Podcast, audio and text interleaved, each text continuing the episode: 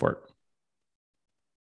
Okay, we are January 8th at 11:30 a.m. Lesson 1.6. Ruth and Nick.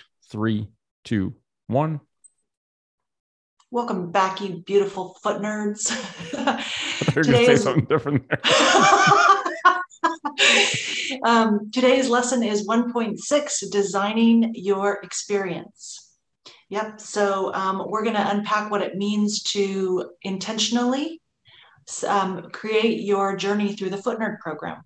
So we want to thank you for taking responsibility for your health as always, because it bleeds into the ecosystem around you, healthy people everywhere.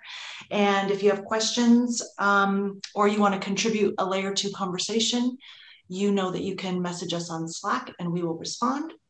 So without further delay, let's do this, Nick. All We're right. going to talk about it. Yes. So today is going to be a brief one um, because our goal is just to give everyone a few nuggets to think about um, and to to give some tools that we feel are important for planning this out right? The more intentionally you design this you know this is lesson 1.6 so you you are currently uh, 50 days into the Foot Nerd program. So you've had some time to kind of create routines and maybe even see some friction that you faced with getting your daily hour done and so we feel that at this point is a good time to kind of recalibrate and create build systems um, based on the, the experience that you've had so far and to kind of prepare you for success for the next um, basically five sections, five blocks of this program. And so, um, yeah, I think the first one is the importance of developing a clear sense of purpose. Uh, and as part of the application, everyone sort of said, you know, answered the question, why are you doing this? And I think this is a good place to sort of double down and maybe reclarify um, your purpose, right? Like, why are you doing this program? What is your chief motivation and reason for uh, embarking on this on this challenge to put an hour of your daily energy towards the process of health? So write it down, get it really clear. Um, you know, this is the sentence or few sentences that essentially you can look back on to motivate you when things get challenging. Because things will certainly life will happen unforeseen challenges will be faced. And when you have this really clear strong deeply um, held purpose that really is a is a powerful way to motivate you and and realign your sort of focus um, if and when things get off track. And i think if we just accept that there will be challenges that'll throw us off um, then they won't be as big of a surprise when they do happen um, and you know, I can speak from experience from all the nerds I've spoken to.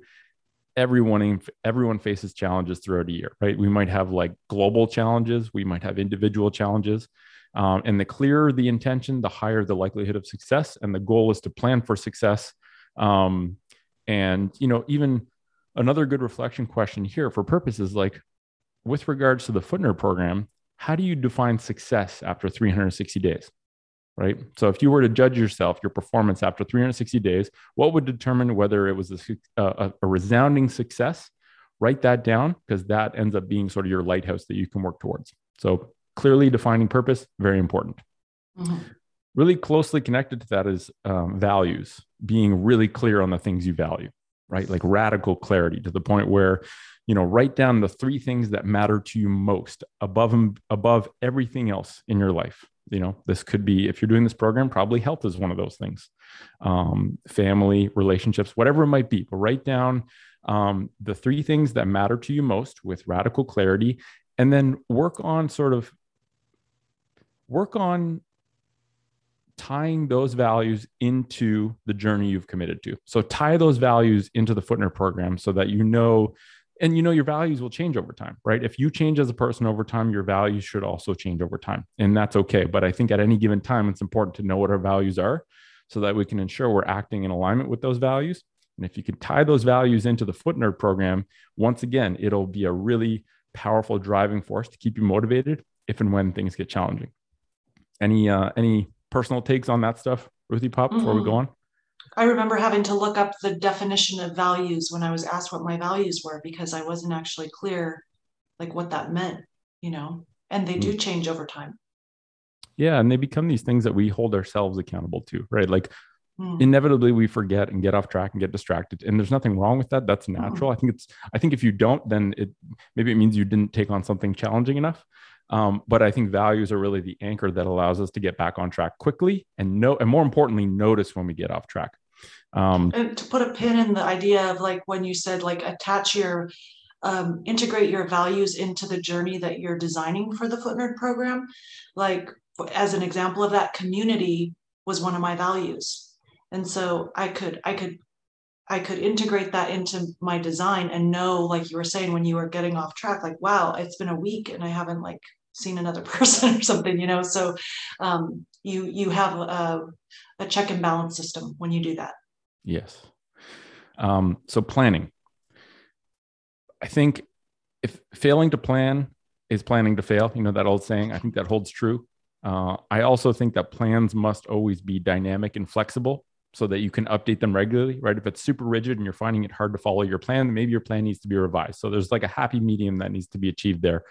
Um, but tangible examples of planning, create a calendar um, and, and sort of schedule your time blocks that you're going to be working on your health right? If you plan it into your day, what gets scheduled gets done. At least in my experience, I've seen that to be very true. Uh, we gave a sample checklist uh, for the whole program and then even uh, like a sample template for what the 10 days might look like. And so use that if it's helpful, or you can create your own calendar. I think planning also includes contingency planning. So, what happens if you have a setback? Like, what is your plan? And if you have a plan and you encounter a setback, and even if you visualize that setback you you kind of feel much more prepared and you're not caught off guard if you fa- if and when you face one. Can you, uh, you know what happens that? Would you yeah so say you miss like three or four days in a row. Uh, you look in your health log you're like wow i missed four days. I didn't know i did but um, it's like okay what made me not log info in my in my log for four days? Was it just that i didn't uh, was it that i forgot? Well maybe i'm missing a prompt to remind me to do that uh, was it that I had a significant family event that happened that needed my energy, and so I couldn't uh, I couldn't do it, right? And like even just writing that down, reflecting on that, writing that down in your health log is very important. Um, if you lose focus, who am if if I lose focus and I get off track, who can I look to for support? So having like a contingency plan where it's like maybe it's your learning partner, maybe it's the partner you live with, uh, maybe it's someone in your pod that you connected with, whoever it might be. Have that in place so that when it happens, you can be self aware that you've kind of gotten off track and have a contingency plan for how to get back on track after you veered off. And I think that's really important. Um, and, you know, even a contingency plan can be something like, okay, uh, it's my one health hour today, but I don't really feel like learning. I don't really feel like reading. Um, you know, what's your plan B?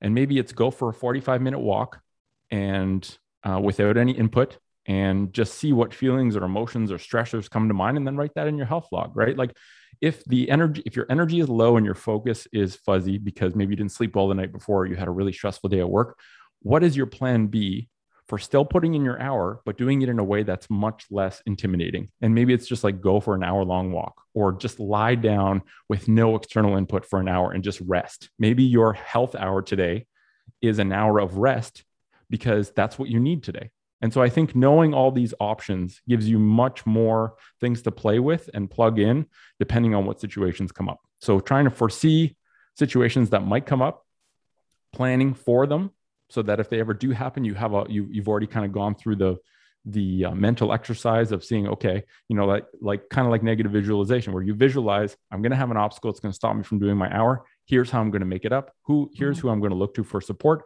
i think these are deeper layers of planning that allow you to have a higher likelihood of success. Mm-hmm. Um, and even things like making deals with yourself, right? Like this whole notion that, uh, okay, I'm going to plan for the fact that Netflix is probably going to capture my attention away from doing my hour.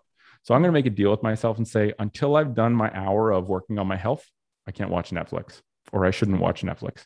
And even just like these little scenarios, these little thought experiments really allow you to run through um, options if you mm-hmm. face resistance because you almost rehearsal. certainly will and that's okay. Yeah rehearsal eliminates the crisis of timing. Yes that's a you great know, because... rehearsal eliminates the crisis of timing. That's really that's well said. Um, prompts. This one's pretty basic. Some sort of reminder. We have reminders all the time. We have an alarm clock that wakes us up and reminds us to wake up. We have um, dings on our phone that remind us when someone sends us a message the least we can do is program in some reminders to put in our daily health hour. If that hour is very important and you've committed to it, make sure that you program your life such that there's reminders. Um, two easy examples like number one, if you've picked when you're going to put in your hour, put a prompt on your phone, an alarm goes off every time that time chunk comes up so that your phone literally reminds you it's time to work on your health. This is your hour. Um, objects and environmental prompts are also good. So maybe you put your health log uh, on your pillow after you make your bed in the morning so that when you go to bed, if you haven't put something in your health log, there's a physical object prompt on your pillow before you lie down to sleep that you got to write something in the health log, even if it's just one sentence. Um, so I think those are important. Um, another one is setting boundaries. And this is an important one, right? And this mm. can be with yourself, but it can also be with others, right? Mm. So if you plan out when you're going to put in your daily hour working on your health, tell other people about it. And that's kind of for two reasons. Number one, you're you're sort of making a social contract with yourself by telling someone that you're going to put in an hour's work on your health at this time each day and you tell someone you're kind of putting something in place to keep yourself accountable. That person knows you're doing that. So, number one, they're not going to interrupt you during that time because they know that's your time that you've committed to to working on your health. Um, but also, if you're not putting in that time, maybe they'll say, Hey, aren't you supposed to spend this hour on your health? You know, like it's like these subtle little nudges you can engineer into your life. Um, if you're a parent and you have kids, um, maybe you discuss the plan with your kids and your partner and sort of let them know why this is important to you, why you've decided to do this, when you're going to do that, do it so that people know that if you're not available and for the most part i think a lot of those hours you can you can involve your family right exactly. like in the movement section it's all about play just engineer a play hour each day with your family or whatever it might be um, but let other people know about it and set boundaries so that people know you um, are unavailable during this period of time because you've committed to taking care of yourself for one hour a day for 360 days and so those are examples of sort of setting boundaries beautiful the last thing I want to talk about is this notion of defining traction. We're doing pretty good for time. We've got eight Okay. um, hopefully, we're not talking to. We're trying to do this lesson in 21 minutes, so we'll see how we do.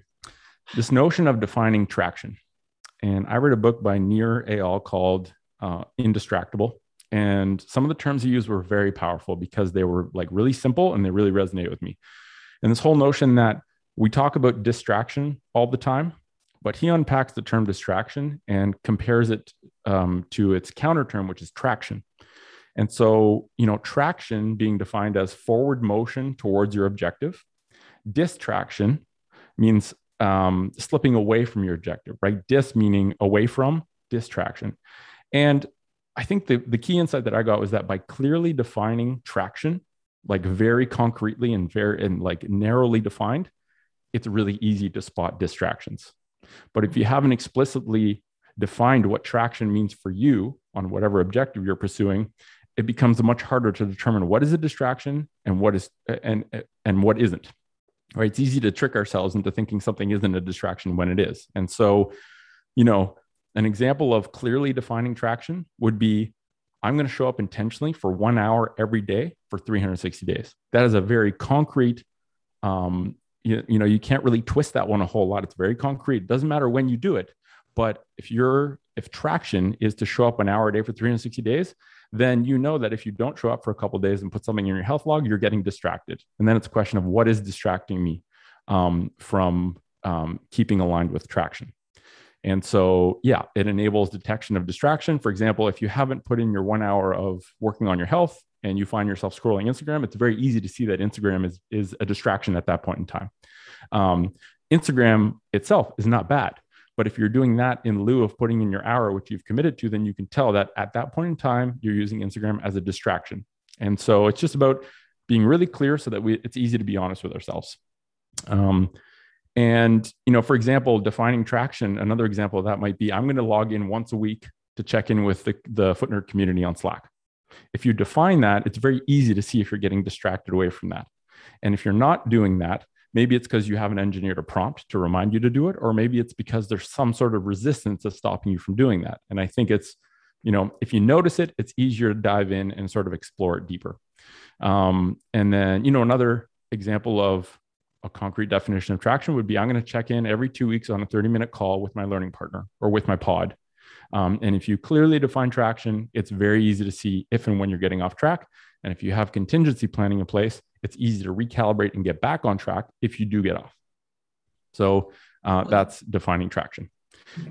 Let's talk about some experiments. Let's so do these it. are some examples. Um, the first one is a really simple, easy reflection. Try and do it in one sentence. and you've already defined this in your application, but it, you might, you know, being 50 days into the program, you might sharpen this up or refine it a little bit.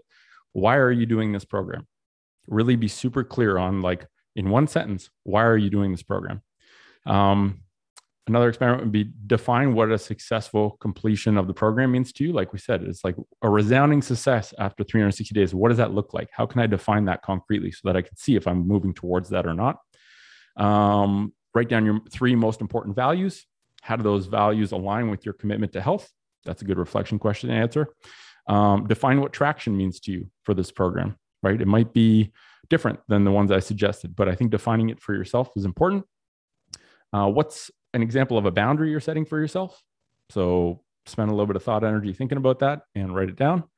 Uh, write down two examples of prompts that you can implement for yourself um, tell someone tell someone else why you're doing the Foot Nerd program a friend or a family like really reinforce your commitment by sharing it with someone else um, and sharing your why with someone else because i think that reinforces it an extra amount with that um, sort of like social contract you're making with yourself by sharing a commitment with other people um, and the last one ask someone if they're willing to offer support if you en- encounter a challenging time and how they're able to offer you support is it a hmm. call? Is it a message on Slack? You know, like I think that's um, part of this contingency planning is like I will face resistance at some point. If I plan for that, then I then I'll know how to kind of deal with that. It won't catch me off guard, and I'll quickly be able to identify it and recalibrate and get back on track. So ask someone if they're willing to give you support if you face a challenge.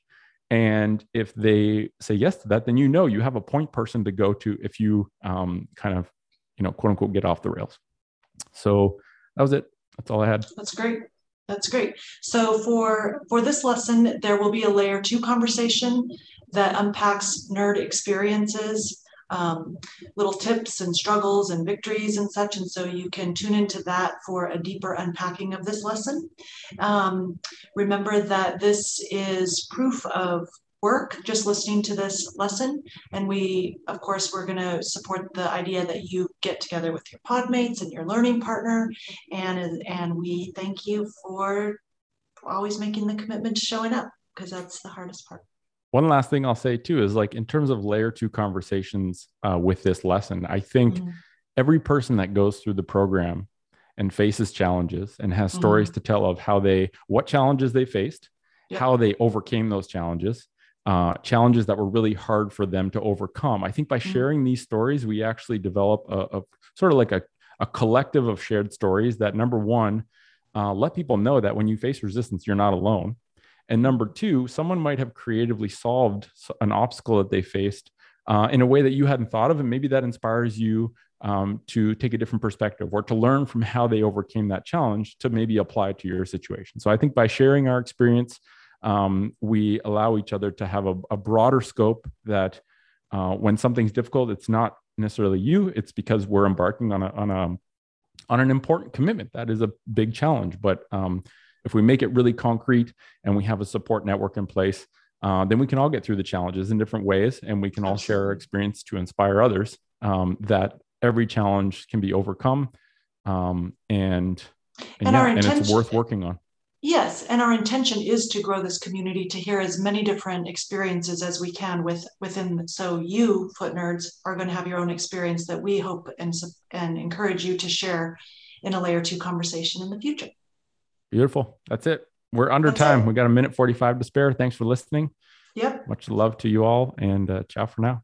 Ciao for now, friends. See you next time.